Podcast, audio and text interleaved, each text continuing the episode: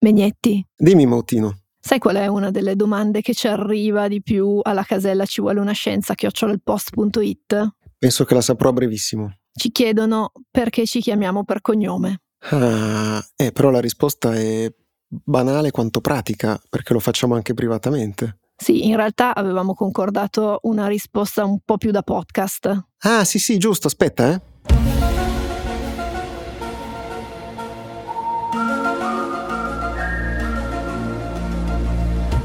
Salve, Mulder.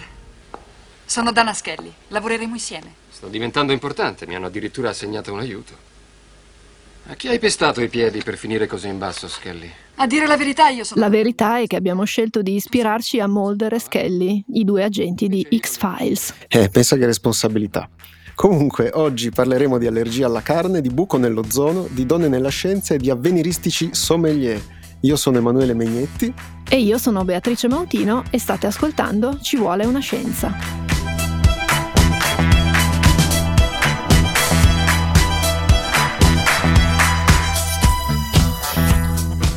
Allora, Megnetti, facciamo un esperimento mentale. Vai. Allora, tu sei a una sagra, Sì, bello. ti mangi un hamburger, magari con il bacon, quello bello croccante.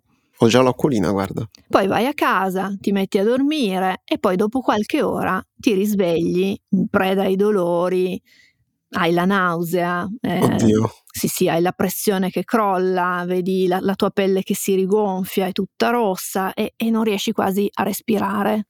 Ok, non ho più l'acquolina, devo dire, Mautino. Quello che ti sta succedendo in questo esperimento mentale è che il tuo Sì. sistema immunitario sta combattendo contro quell'hamburger che tu hai mangiato alla sera prima. Proprio il sistema immunitario. Proprio lui.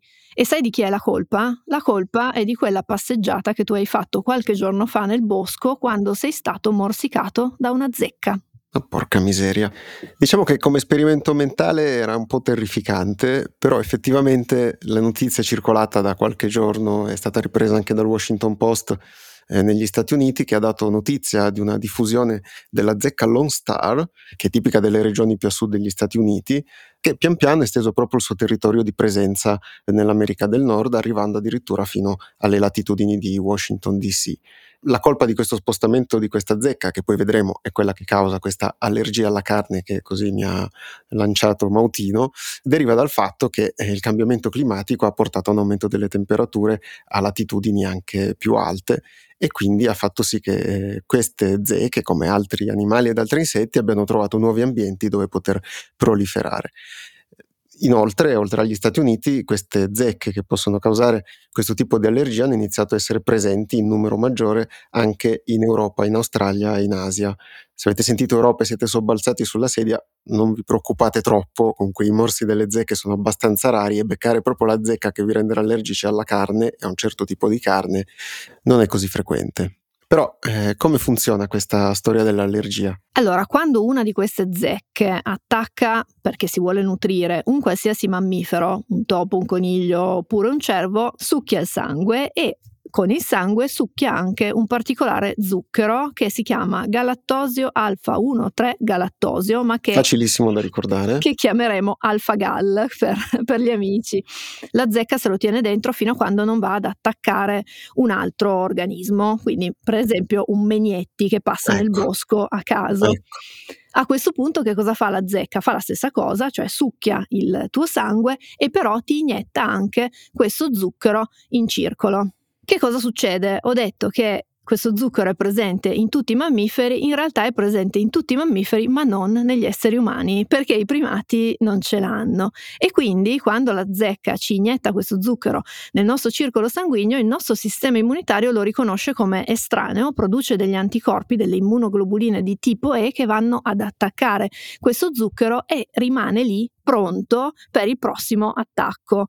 Qual è il prossimo attacco? Il prossimo attacco è quello di quando ti mangi un hamburger, una fettina di carne, un bollito o della carne cruda che proviene da un mammifero e che quindi contiene questo zucchero. A quel punto parte la reazione allergica. Le persone che hanno questa allergia possono mangiare carne, ma non devono mangiare carne di mammiferi, quindi possono mangiare pollo, possono mangiare pesci, ma non suini, bovini, conigli, eccetera. Eh beh, è un po' una storia alla dottorato, cioè non è sempre così semplice, immagino, capire se sei diventato allergico alla carne e ricondurlo a un morso di una zecca, no? No, già l'allergia alla carne è una cosa abbastanza strana. Poi in questo caso specifico è un'allergia a uno zucchero, mentre le allergie normalmente sono alle proteine, quindi seconda stranezza, la terza stranezza è che le, allergi- le, reazioni allergiche in genere sono immediate, quindi tu mangi la nocciolina e ti parte la reazione allergica. In questo caso avviene dopo qualche ora e quindi è stato anche difficile individuarla nel corso degli anni, infatti è una scoperta relativamente recente, parliamo di 10-20 anni fa quando è stata scoperta, mentre prima sicuramente c'era e però era difficile trovarla. Ma la storia diventa ancora più affascinante perché c'è un collegamento fra queste vicende di allergia alle carni e una storia di scienze e di medicina di cui si era parlato molto all'inizio dell'anno, cioè il primo xenotrapianto mautino, cioè il trapianto di un organo da una specie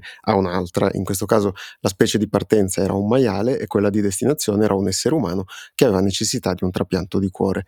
I cuori sono tra gli organi meno disponibili eh, per i trapianti, ci sono lunghe liste di attese, quindi una delle frontiere eh, della medicina è proprio quella di usare altri animali dai quali possono essere derivati i cuori come altri organi che possano poi essere impiegati negli esseri umani, evitando il rigetto. Il rigetto è proprio la reazione del sistema immunitario a un organo che viene riconosciuto come estraneo e che quindi viene attaccato. È uno dei motivi per cui il nostro organismo attacca questi organi esterni, soprattutto nel caso degli xenotrapianti, deriva anche dalla presenza di questa benedetta alfagal. E quindi un'azienda di biotecnologie si è messa a lavoro per realizzare maiali geneticamente modificati che eh, non abbiano questa alfagal. L'azienda in questione si chiama Revivicor e in un lungo articolo sull'Atlantic, che è stato pubblicato il 25 aprile scorso, ha dichiarato di non aver mai pensato ad altre applicazioni al di là degli xenotrapianti. Quello era il loro principale obiettivo. Però a un certo punto la notizia che loro stavano lavorando su questi maiali geneticamente modificati è iniziato a circolare ed è arrivata a quei classici gruppi Facebook di pazienti. Ce ne sono ovviamente per ogni malattia, ci sono anche i gruppi di pazienti allergici alla carne rossa che hanno iniziato a scrivere all'azienda per chiedere informazioni su questi maiali. La cosa veramente curiosa di tutta questa vicenda è che tra loro, tra questi pazienti, c'era il commissario all'agricoltura del North Carolina che è uno degli stati americani dove c'è più produzione di maiali, quindi dove il mercato della carne suina è più importante. E lui nell'intervista all'Atlantica ha proprio detto, beh, parte del mio lavoro è partecipare ai barbecue, per cui per me questa allergia è un problema. Un lavoro usurante deve essere. Questo commissario che sa come muoversi con la politica è riuscito nel giro di due anni a far approvare dalla Food and Drug Administration, la FDA, i maiali modificati geneticamente prevalentemente per l'assenza di questo alfa-gal per uso alimentare e cosmetico. Li hanno chiamati Gal Safe e sono una versione diciamo così, semplificata dei maiali utilizzati per il trapianto, che oltre a non avere l'alfa-gal avevano anche altre modifiche genetiche. L'approvazione della FDA è del dicembre del 2020, la produzione al momento è ancora piccolina, parliamo di poche decine di capi che vengono usati per lo più per azioni dimostrative, quindi vengono mandati campioni ai pazienti, si fanno magari degli eventi e l'obiettivo è di arrivare ad avere una produzione commerciale entro i prossimi due anni. Però naturalmente tutta questa storia non deriva soltanto dalla necessità comprensibile di alcune persone di mangiarsi ogni tanto della pancetta, ci sono però altri problemi legati a queste forme di allergie, perché eh, per esempio ci sono cosmetici che contengono derivati dai mammiferi e che quindi non possono essere utilizzati dalle persone allergiche, eh, così come anche eh, nel settore dei trapianti, tornando al discorso di prima, per esempio le valvole cardiache che vengono derivate dai maiali non possono essere usate in queste persone e anzi probabilmente spiegano anche alcuni casi di rigetto, è un settore dove si stanno scoprendo e capendo eh, delle nuove cose. E poi naturalmente ci sono anche i farmaci che possono contenere al loro interno derivati da mammiferi e anche in questo caso possono causare problemi a chi ha questo tipo di allergia.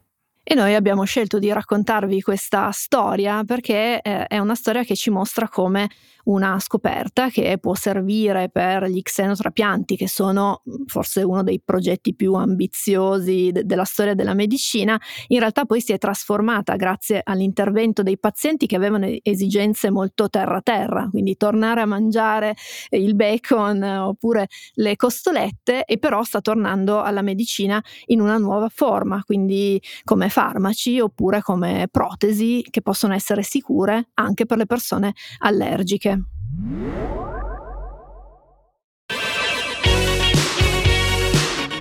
Begnetti, ma che cos'è sto revival anni 80? Eh beh, dobbiamo parlare di buco nell'ozono, quindi mi sembrava appropriato, no? Sei già un po' nel mood? Ho già messo le spalline.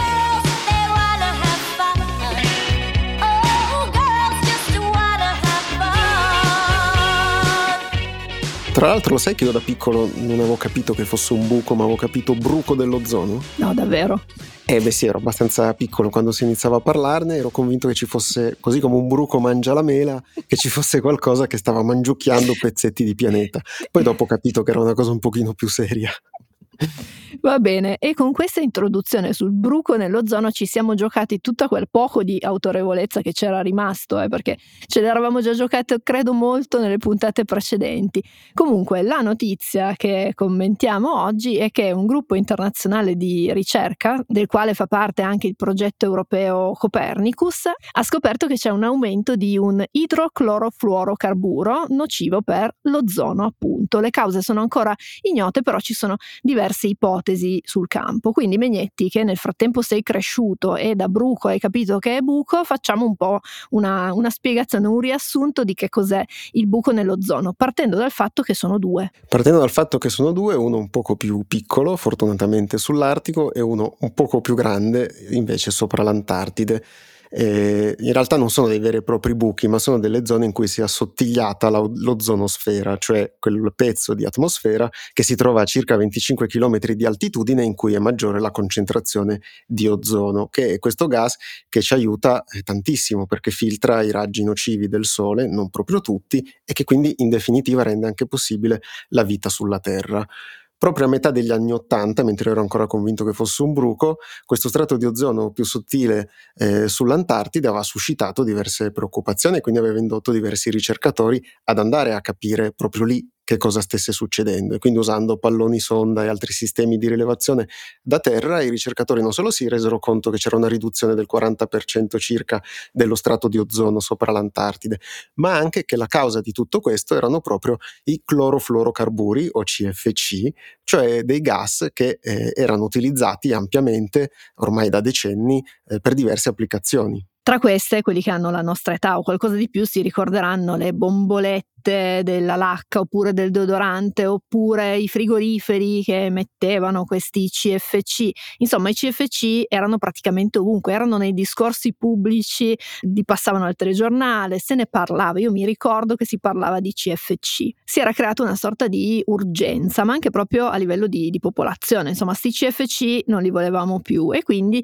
nel 1987 è stato redatto il protocollo di Montreal, che è stato forse il trattato più condiviso e di maggior successo della storia. Ne abbiamo visti poi tanti altri che non sono andati così bene come quello, che ha portato a un progressivo abbandono di questi benedetti, anzi maledetti CFC e anche dei loro cugini, gli HCFC, cioè gli idroclorofluorocarburi, un nome difficilissimo da dire. È andata benissimo. Che sono quelli che attualmente stanno eh, rimontando, quindi quelli che stanno crescendo crescendo e che si sono visti adesso crescere nell'atmosfera. A 35 anni dal protocollo e dalle sue varie integrazioni, quel buco dell'ozono di cui eh, ci hai parlato tu prima si sta finalmente riemarginando, si sta chiudendo e questo lo vediamo anche dai tanti satelliti che, oltre a far felice Megnetti, ci raccontano anche di eh, come sta il nostro pianeta e di come sta appunto lo strato dell'atmosfera che lo ricopre.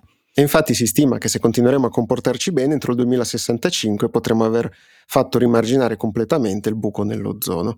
Quindi ora immaginerete che per una volta tutto finisce bene, possiamo finirla qui, e invece no, perché queste sostanze che facevano male all'ozono eh, sono state naturalmente sostituite da altri gas che si chiamano idrofluorocarburi HFC. Qui potreste iniziare a essere un po' confusi, ma dopo facciamo un rapido riassunto Questi gas non danneggiano l'ozono, però hanno un piccolissimo effetto collaterale, e cioè quello di causare molto più effetto serra rispetto ai suoi predecessori e quindi devono essere lo stesso sostituiti. Non c'è pace, insomma. No, nell'atmosfera non c'è mai pace. Però, quindi ricapitolando, gli HCFC e i CFC danneggiavano l'ozono e li abbiamo fatti fuori con un trattato fantastico e li abbiamo vietati quindi.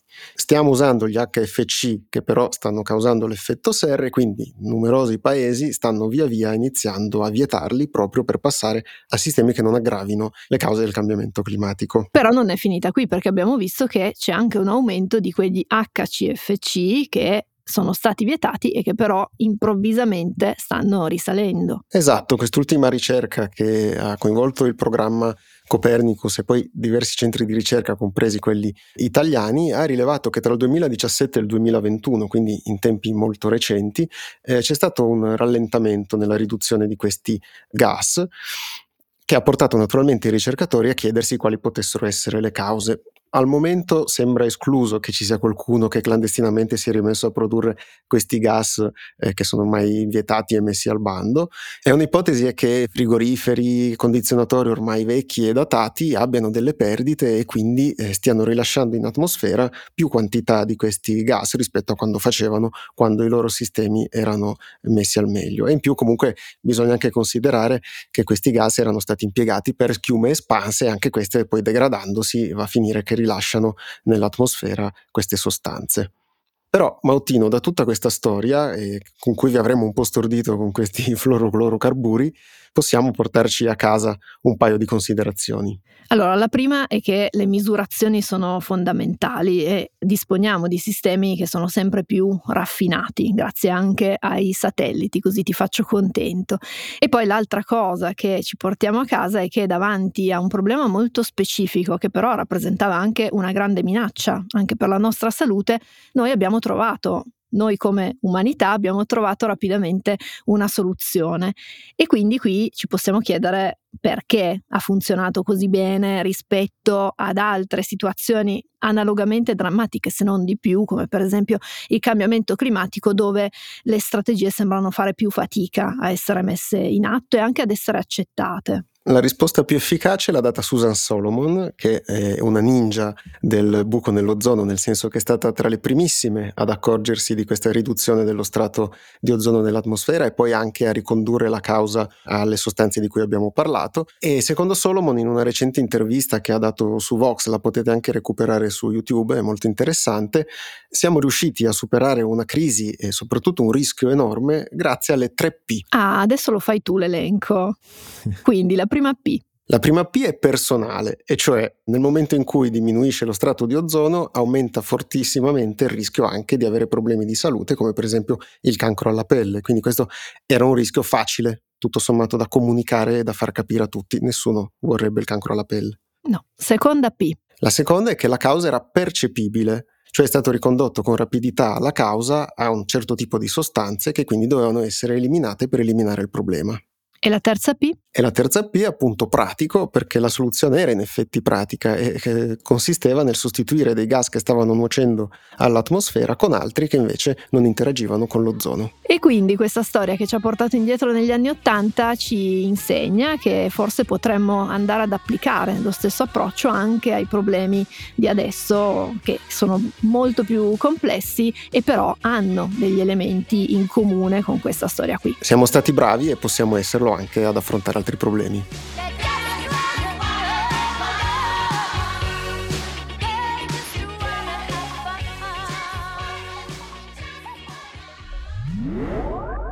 In questo podcast noi parliamo di scienza, commentiamo le notizie, però parliamo anche di come viene fatta e anche dell'ambiente nel quale la scienza, la ricerca vengono condotte.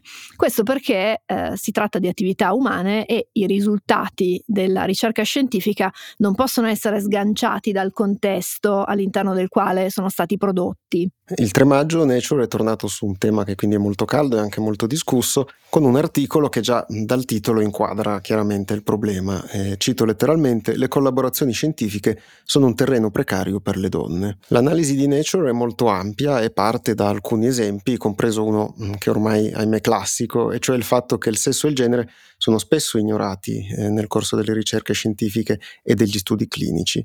I farmaci sono spesso testati solo sui topi maschi e poi quando si passa invece alle sperimentazioni sugli esseri umani, le donne sono quasi sempre escluse dai, dagli studi clinici. In questo modo quindi le terapie che vengono sviluppate sono spesso più eh, legate alla fisiologia umana dei maschi rispetto a quella delle femmine. Diverse istituzioni di ricerca proprio negli ultimi anni hanno cercato di mitigare questo problema annunciando studi e incentivi che possano favorire invece l'impiego paritario di cavi animali, per esempio, sia maschi che femmine, nei test di laboratorio. Ne avevamo anche parlato Mautino in un articolo sul post che era uscito qualche anno fa, che vi invitiamo a recuperare, che si chiama Gli stereotipi di genere alterano la ricerca scientifica, potete trovarlo con una ricerca su Google, e che esaminava anche meglio quali sono poi le ricadute per tutti del, di una ricerca che è orientata soltanto verso un genere. Ricadute che, come dici giustamente, ci sono per tutti e le ha indagate eh, Londa Schibinger, che è una storica della scienza che lavora alla Stanford University in California. Lei col suo gruppo di ricerca ha analizzato un milione e mezzo di studi scientifici di medicina e ha scoperto che quelli che erano condotti principalmente da donne erano significativamente più propensi a considerare il sesso e il genere all'interno della metodologia di, di lavoro e quindi proprio nella progettazione conclusione dello studio e Londa Schibinger conclude il suo studio dicendo che la scienza dipende da chi la fa e quindi il fatto che siano presenti delle donne all'interno del gruppo di ricerca porta questi gruppi a essere più propensi a inserire donne oppure animali femmina all'interno dello studio. Quindi applicando semplicemente la logica, una soluzione potrebbe essere quella di aumentare il numero di ricercatrici donne all'interno dei gruppi di ricerca. Purtroppo la pratica non è sempre così semplice come, come invece il buonsenso ci vorrebbe suggerire. Questo perché ci sono alcuni limiti che sono in parte culturali, legati al pregiudizio nell'assunzione di ricercatrici donne, che c'è anche per le stesse ricercatrici donne, quindi è un pregiudizio da questo punto di vista abbastanza universale, e poi ci sono invece dei limiti di tipo, potremmo dire, sistemico, quindi che riguardano tutta la struttura del sistema scienza. Questi limiti sistemici sono in parte culturali, ma poi anche storici e sociali e si sono stratificati in anni in cui si è evoluta la ricerca scientifica e quindi gli uomini hanno spesso maggiori probabilità rispetto alle donne di guidare dei team di ricerca molto grandi e anche poi di avviare collaborazioni a livello internazionale. Ed è proprio da queste che deriva spesso la possibilità di fare carriera, di far girare il proprio nome e di poter entrare anche poi in altre iniziative di ricerca. Inoltre per molte donne ci sono problemi eh, legati agli obblighi familiari oppure all'assistenza all'infanzia e di conseguenza maggiori difficoltà se si devono trasferire per lavoro oppure viaggiare spesso per andare a confrontarsi con altri gruppi di ricerca con cui hanno avviato delle collaborazioni. Anche in questo caso alcune istituzioni scientifiche eh, stanno cercando di aiutare e favorire l'aumento delle donne nei gruppi di ricerca, per esempio per fornire alle scienziate dei finanziamenti o delle sovvenzioni che le aiutino a superare problemi legati all'assistenza all'infanzia o altre eh, responsabilità familiari che non possono essere essere facilmente delegate. L'articolo pubblicato su Nature ci ricorda che la strada è ancora lunga, anche se eh, alcune iniziative sono già state messe in campo e che però guarda già oltre, perché l'obiettivo non è tanto quello di limitarsi a una parità di genere che al momento non c'è ancora, ma una sorta di rappresentatività sociale per fare in modo che la scienza sia fatta da gruppi che rispecchiano la società, che è sempre più multiculturale, multisfaccettata e che quindi ha bisogno di una scienza che le assomigli.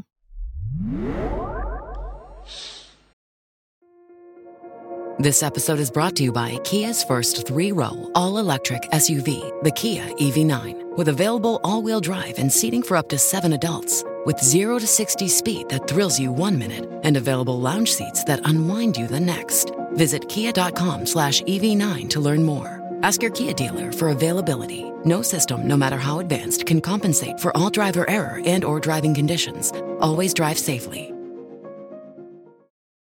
Profumo di mughetto, delicato, retrogusto di coriandolo, una goccia di lime e bagnoschiuma. Siamo arrivati alla fine di questa puntata e si avvicina, almeno per noi, l'ora dell'aperitivo. Finalmente. Beh, finalmente. Ma sai che a proposito di questo ho letto una notizia interessante sul fatto che adesso sono le intelligenze artificiali a scrivere le recensioni e le descrizioni dei vini o anche delle birre? E i sommelier? Ma per ora li possiamo rassicurare perché continueranno a fare il loro lavoro ancora a lungo. Comunque un gruppo di ricerca internazionale ha messo in piedi questa intelligenza artificiale basandosi su 125.000 recensioni di vino e 143.000 di birre, quindi una grande quantità di dati che è servita per istruire questa intelligenza artificiale e produrre poi un algoritmo che, segnalando all'intelligenza artificiale proprio due o tre elementi sulla tipologia di vino, riesce a scrivere un'intera recensione di un vino proprio con quelle modalità e con quei vezzi pezzi che si trovano spesso anche sulle bottiglie, poi, no? Per cui quasi tutto sa un po' di sottobosco Fruttato. oppure fruttato, rovere, vaniglia, sono molto ricorrenti, ognuno alla fine ci sente un po' quello che vuole, se non è un professionista perlomeno.